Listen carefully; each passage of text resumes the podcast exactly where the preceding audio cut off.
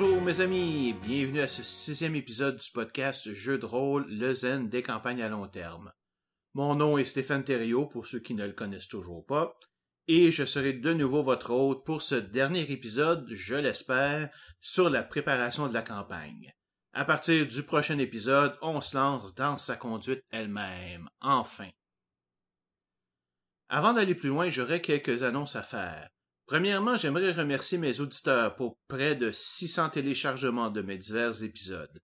Je sais pas si atteindre la barre des 500 est significatif pour Podbean, mais après l'avoir atteint de peine et de misère, le nombre d'écoutes s'est mis à augmenter pas mal plus rapidement, sans aucune publicité supplémentaire dès que j'ai atteint ce chiffre-là. Anyway, merci de votre écoute et j'espère que vous apprécierez. Deuxièmement, je vous invite à aimer ma page Facebook que vous trouverez à, commercial Z campagne long terme en un seul mot et avec un S à campagne, ou juste faire une recherche sur Zen des campagnes à long terme sur Facebook. Si vous avez des questions ou commentaires, vous pouvez les laisser là et si j'ai assez de questions, je pourrai un de ces jours prendre un épisode pour y répondre. Finalement, si vous écoutez cet épisode avant le 3 mars 2019 et que vous êtes à Montréal en fin de semaine, venez nous voir à Draconis 2019, le festival de jeux de rôle de Montréal, dont je suis un des organisateurs principaux et qui se tiendra au Cégep du Vieux-Montréal. Une fin de semaine de jeux de rôle avec près de 90 sessions différentes, deux murders le samedi soir, trois excellents panels pendant les, euh, les après-midi et les matins, et l'enregistrement du podcast des aventureux qui vont nous présenter leurs aventureux awards. Et si vous écoutez cet épisode après le 3 mars, ben j'espère que vous êtes venus nous voir et que vous avez passé une excellente fin de semaine. Et oui, ça veut dire en passant que je fais cet épisode en plein milieu des derniers préparatifs du festival. Faut-tu que je vous aime pour faire tout ça, hein? Bon, maintenant que c'est fait, revenons à nos moutons, les campagnes à long terme. Aujourd'hui, on a deux sujets au programme. Le premier est le contrat maître de jeu joueur. On va voir pourquoi il est important, ce qu'il peut contenir et pourquoi il devrait être spécifié ouvertement dès le début de la campagne. Dans un deuxième temps, nous discuterons du rôle du premier scénario dans votre campagne. Que devrait-il contenir et pourquoi? Commencez-vous petit ou révélez-vous déjà une partie de ce qui s'en vient? Quels secrets devriez-vous révéler immédiatement et lesquels devriez-vous garder pour plus tard? Toutes ces questions auxquelles je tenterai de répondre.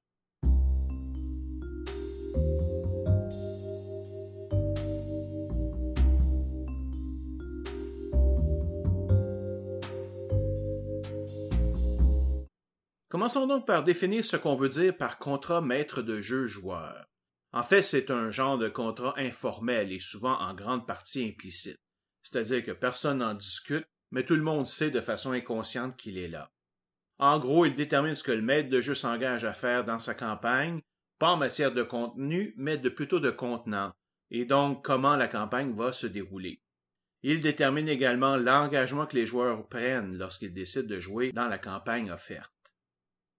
Une partie du contrat est explicite et est un peu ce que nous avons discuté dans le deuxième épisode sur le choix de la campagne. Il s'agit essentiellement de sélectionner le genre de la campagne, le système de jeu utilisé, les principaux thèmes qu'elle abordera, le niveau ou nombre de jeux de départ, etc. Autrement dit, les joueurs et le maître de jeu vont tenter de sélectionner une campagne qui les intéressera tous pendant plusieurs années. Mais ça, c'est la partie facile. Il y a également une partie du contrat qui est implicite que tous prennent pour acquis et qui n'est pas souvent discuté. Le problème avec ça, c'est que si les participants ont des attentes et des assertions différentes de ce que le contrat implicite contient, ça peut mener à des conflits graves qui peuvent aller jusqu'à la dissolution du groupe. C'est pourquoi je pense qu'il doit faire l'objet d'une discussion ouverte au tout début de la campagne. Ce contrat implicite a plusieurs buts. S'assurer de la bonne conduite de la campagne, s'assurer que tous connaissent le but de la campagne et le type de campagne qui va être joué, s'assurer que tout le monde ait du plaisir, s'assurer que tous seront traités également, s'assurer que tous seront acceptés comme ils ou elles sont, s'assurer de l'entente entre joueurs et s'assurer de la cohésion dans le groupe entre les personnages. Il n'y a pas de contrat qui est bon pour tout le monde et je vous invite à l'adapter pour votre groupe et votre type de campagne. Par contre, il y a quand même des choses qui devraient toujours être là, sous une forme ou une autre. Regardons premièrement ce à quoi le maître de jeu devrait s'engager. Le premier point est évidemment de faire les efforts pour construire un univers et une campagne qui intéresseront les joueurs pendant plusieurs années. Cela veut dire prendre le temps de penser à son monde, de le construire et de faire en sorte que les personnages pourront avoir un impact. C'est bien beau de commencer en jouant des paysans sans habilité spéciale, mais après quelques années, c'est normal de s'attendre à ce que les personnages aient une influence sur le monde. Sinon, ils auront l'impression de n'être que des pions dans une histoire qui se passe en grande partie dans la tête du maître de jeu. Un deuxième point est que le maître de jeu s'engage à préparer des scénarios qui sont appropriés aux joueurs et aux personnages. Si vos joueurs sont principalement intéressés par le combat et font leur personnage en conséquence, ne les envoyez pas systématiquement dans des missions diplomatiques, à moins de vouloir provoquer une guerre. Aussi, si les joueurs ne veulent pas se casser la tête et veulent plutôt jouer ça relax, ne leur donnez pas des puzzles, des situations complexes à résoudre, sinon ils vont se tanner bien vite. Un exemple dans le monde de Pathfinder, si votre groupe aime avant tout les quêtes épiques et les gros donjons, évitez donc la campagne Kingmaker qui est plus axée sur la construction du royaume et la diplomatie. Un troisième point est que le maître de jeu devrait s'engager à ce que les joueurs aient une influence sur la campagne. Je l'ai déjà dit, euh, mais pour ma part, je trouve très important de mentionner spécifiquement cet aspect à mes joueurs, car sachant qu'ils peuvent influencer les choses, ils deviennent plus engagés dans le jeu et tentent constamment, justement, de faire des suggestions. Le maître de jeu s'engage à ce que chaque personnage ait son 15 minutes de gloire de temps en temps, en préparant quelques scénarios ou situations particulièrement adaptées à leurs habiletés personnelles. Je me rappelle d'une situation dans ma campagne de Camille où les personnages devaient traverser un ravin et la seule manière d'activer le déploiement de la passerelle était de presser une plaque qui se trouvait de l'autre côté du ravin.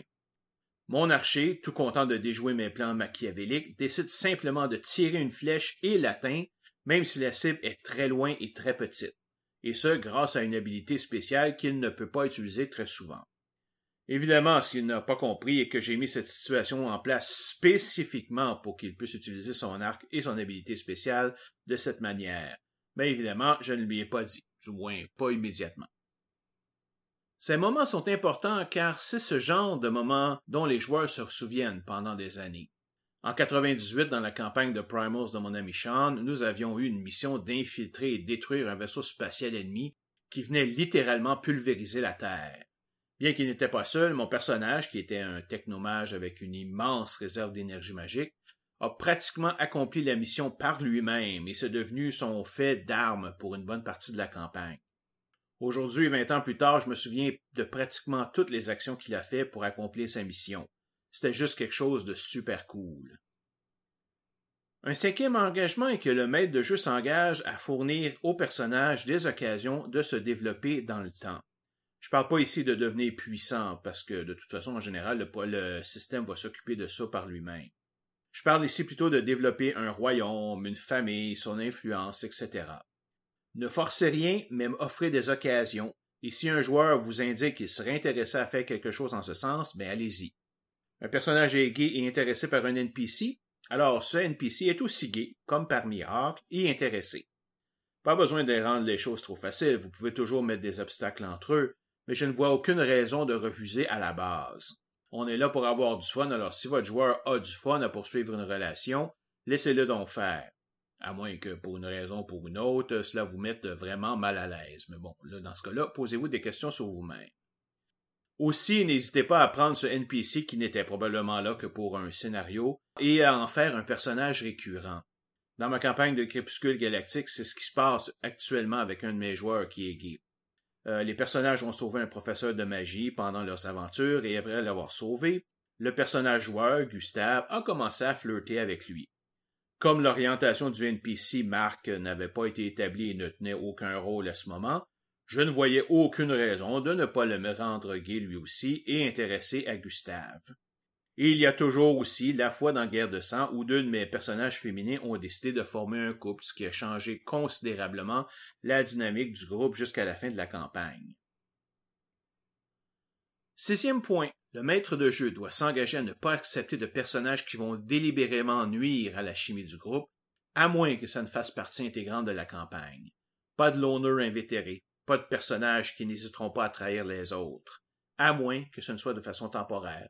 c'est-à-dire qu'il est supposé être un traître au départ, mais finit par se ranger derrière les autres. Pas d'assassin non plus ou de voleur violent dans le même groupe qu'un paladin, si vous jouez euh, à Pathfinder par exemple ou à Dungeons and Dragons. Le dernier point qui doit être spécifié concerne la mort des personnages. Est-ce que vous acceptez collectivement que les personnages peuvent mourir en tout temps ou non? On s'entend ici de mourir de façon permanente, bien sûr. Si les résurrections sont normales dans votre monde, cette question est beaucoup moins importante. Je sais que ce point peut être très contentieux. D'un côté, il y en a qui pensent que les règles sont les règles et que la mort des personnages fait partie du jeu. Ils clament qu'éliminer la mort permanente fait en sorte qu'il n'y a plus de risque à jouer et que les personnages peuvent faire ce qu'ils veulent, car leurs joueurs savent qu'ils ne mourront pas. De l'autre côté, par exemple, il y en a qui pensent que la mort aléatoire d'un personnage due simplement à un mauvais jet est à éviter à tout prix, simplement car le but d'une campagne n'est pas de savoir si on va lui survivre ou non, mais plutôt comment et pourquoi. Après tout, quand je regarde un film de super-héros, je sais très bien qu'il va non seulement survivre, mais battre le vilain à la fin. Est-ce que ça veut dire que je ne devrais pas l'écouter? Non, évidemment, car tout est dans le comment et le pourquoi il va gagner. Ça me fait penser un peu aussi à Babylon 5 euh, pour les amateurs au milieu de la saison 3 de 5. Nous avons eu un épisode dealant avec des visions du futur où on apprenait que les Shadows, qui étaient l'ennemi, avaient été vaincus au final par l'Alliance. Il y a du monde qui sont allés en ligne pour demander pourquoi maintenant ils devraient continuer à écouter la série, sachant que les Shadows allaient être vaincus. Le créateur de B5 leur a simplement demandé s'ils s'attendaient vraiment, après plus de cinq ans, à ce que les Shadows gagnent. Bien sûr que non. Ce qui est intéressant est de savoir le contexte de la victoire de l'Alliance et le prix qu'elle a eu à payer. C'est un peu le même principe ici. Quand je commence une campagne contre un ennemi, je m'attends qu'à la fin mes personnages réussissent à le détruire, ou au moins survivent jusqu'à ce moment-là. Le fun est de suivre le chemin qu'ils vont prendre pendant toutes ces années pour y arriver. Il y a aussi un autre aspect à considérer. Nous demandons aux joueurs de s'impliquer dans leur personnage pendant des années. Alors ils vont s'y attacher. C'est tout à fait normal. Et là, oups, un échec critique et le personnage qu'ils jouent depuis trois ans meurt à cause d'une stupidité. Vous aimeriez ça, vous? Ben, pas moi. Hmm? C'est pour ça que moi j'ai une règle. Ne jamais, jamais, jamais tuer un personnage de façon aléatoire et permanente. Toute mort permanente doit être décidée et discutée avec le joueur. Maintenant, ça ne veut pas dire qu'il n'y aura aucune conséquence pour le personnage s'il aurait dû mourir. Au contraire. Et j'y reviendrai d'ailleurs dans un des épisodes sur la conduite de la campagne. Mais considérez plutôt ça comme une espèce d'occasion de, faire un excellent roleplay ou d'introduire quelque chose de nouveau dans ce personnage-là. Bon, évidemment, tout ça c'est mon point de vue. Vous êtes libre de choisir celui que vous voulez. Mais ce qui est important, c'est que c'est un point que vous devez absolument discuter avec les joueurs avant même le début de la campagne pour que tout le monde soit sur la même longueur d'onde. Maintenant qu'on a vu ce qu'un tel contrat peut contenir pour le maître de jeu, voyons un peu ce à quoi un joueur doit s'engager. Sur ce point, je pense que c'est très classique comme clause. Par exemple, il doit avoir un intérêt à jouer dans la campagne proposée. Comme il est supposé durer plusieurs années, c'est comme très important. Il doit créer un personnage qui s'intègre à la campagne et à son univers, et aux autres joueurs. Si la campagne est pour sauver le monde, il ne devrait pas faire un personnage qui veut le détruire. Sauf s'il s'est entendu avec le maître de jeu à l'avance, évidemment. Plus important encore, chaque joueur doit être à l'écoute des autres et respecter les actions de leur personnage. Un peu comme en impro, il faut éviter de se comporter comme si seules les actions de son personnage sont importantes, et aussi porter attention à celles des autres même quand votre personnage n'est pas dans la scène. Un peu dans le même ordre d'idée, il ne faut pas que le personnage soit trop antagoniste avec les autres personnages, surtout les personnages joueurs. Le conflit est bon, même à l'intérieur du groupe, mais il faut éviter d'aller trop loin, juste parce que c'est ce que mon personnage ferait. Le jeu de rôle est une activité sociale par sa nature et demande un minimum de cohésion entre les personnages et les joueurs pour ne pas se retrouver avec un paquet de conflits internes qui rendent la campagne pratiquement injouable. Et on finit tout ça par la règle cardinale, peu importe ce qui se passe en jeu, peu importe les conflits qui se passent entre personnages, ne jamais, jamais laisser remonter ça au niveau des joueurs. C'est la meilleure façon de détruire pas seulement votre campagne, mais aussi votre groupe.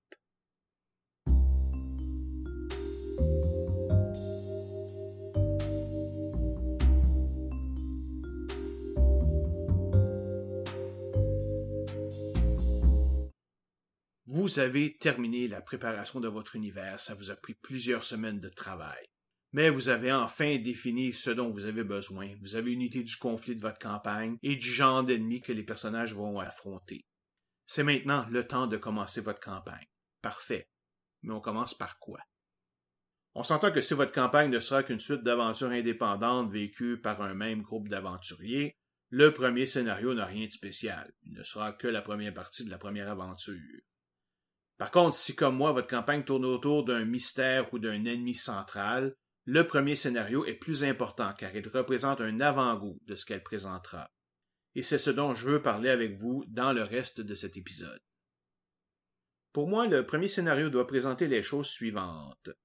Premièrement, il doit présenter l'univers de la campagne. Vous devriez donner une idée du genre de civilisation qui y existe, de la technologie, du type d'habilité que les habitants ont, etc. Que ce soit un monde anarchique, autoritaire ou théologique, vous devriez inclure des événements qui le démontrent. Peut-être des brutes qui s'en prennent ouvertement à des marchands dans le premier cas, ou la pendaison d'un jeune voleur de pain dans le deuxième, ou une cérémonie religieuse publique dans le troisième, à laquelle tous doivent assister. Décrivez les gens, comment ils vivent. Si le pouvoir politique joue un rôle dans votre histoire immédiate, mais ben, introduisez-le par un officiel ou une visite à l'hôtel de ville. Et ainsi de suite. L'idée est que les joueurs aient l'impression que c'est une place vivante qui pourrait exister. Une deuxième chose que votre premier scénario doit présenter est le ton de votre campagne. Si elle est supposée être mi-sérieuse et mi-humoristique, ben incluez dès le départ un aspect comique. Si par contre elle est supposée être dark et sérieuse, il faut que le premier scénario le soit pour donner le ton. Ça ne veut pas dire que vous ne pouvez pas par la suite introduire des moments plus légers, mais votre premier scénario doit être représentatif. Évidemment, le premier scénario est la première occasion pour que les personnages se rencontrent. Évidemment, vous pouvez toujours les faire se rencontrer par hasard dans une taverne avec le vieux bonhomme qui vient leur offrir une mission. Mais bon, il y a certainement moyen de faire plus original que ça. Essayez de leur trouver une raison logique pour être au même endroit. Dans Guerre de sang, chacun des membres du groupe était amateur de paranormal et était invité à une soirée de la Psychic Research Society de Londres. Dans Crépuscule Galactique, ils ont été individuellement conviés à une rencontre en Chine sous de faux prétextes par un extraterrestre qui avait pu détecter qu'ils étaient des mages en puissance. Quant à la présentation des personnages, vous pouvez laisser les joueurs les décrire physiquement si vous voulez, mais dans mon expérience, à moins d'avoir quelque chose de vraiment distinctif, comme genre n'avoir qu'un bras ou être muet, les autres vont immédiatement oublier tout ça. Laissez plutôt leurs paroles et leurs actions faire leur présentation pour eux. Une chose que je trouve importante aussi est que le premier NPC d'importance qu'ils et elles rencontreront devrait devenir un personnage récurrent dans la campagne, du moins pour un bon moment. Cela permet de créer un point d'ancrage pour les personnages, une personne qui est avec eux depuis le début. Évidemment, par la suite, vous êtes libre de faire ce que vous voulez avec, peut-être même est-il un traître, mais au début, il devrait être régulièrement présent, et à défaut d'être un allié, il doit au moins être assez intéressant pour que les joueurs s'en souviennent. Finalement, le dernier rôle du premier scénario est d'introduire l'intrigue principale de la campagne. Évidemment, vous ne toucherez que la surface, surtout si comme moi, vous n'avez à ce moment-là qu'une simple idée générale de ce qui se trouve en dessous.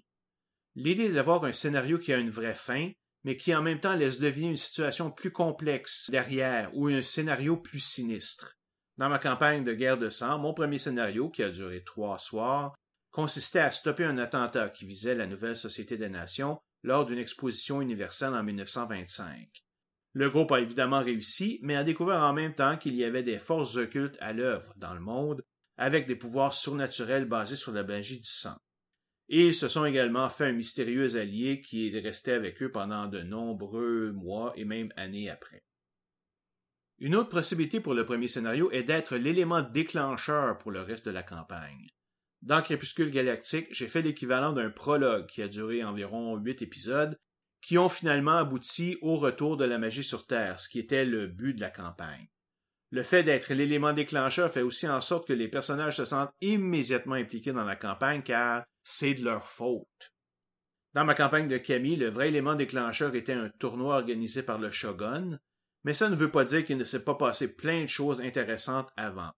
En fait, si je me rappelle bien, le fameux élément déclencheur n'est arrivé qu'à la quinzième ou seizième session, Par contre, ça m'a permis de bien présenter le monde dans pas mal tous les aspects avant de foutre le bordel dans tout ça.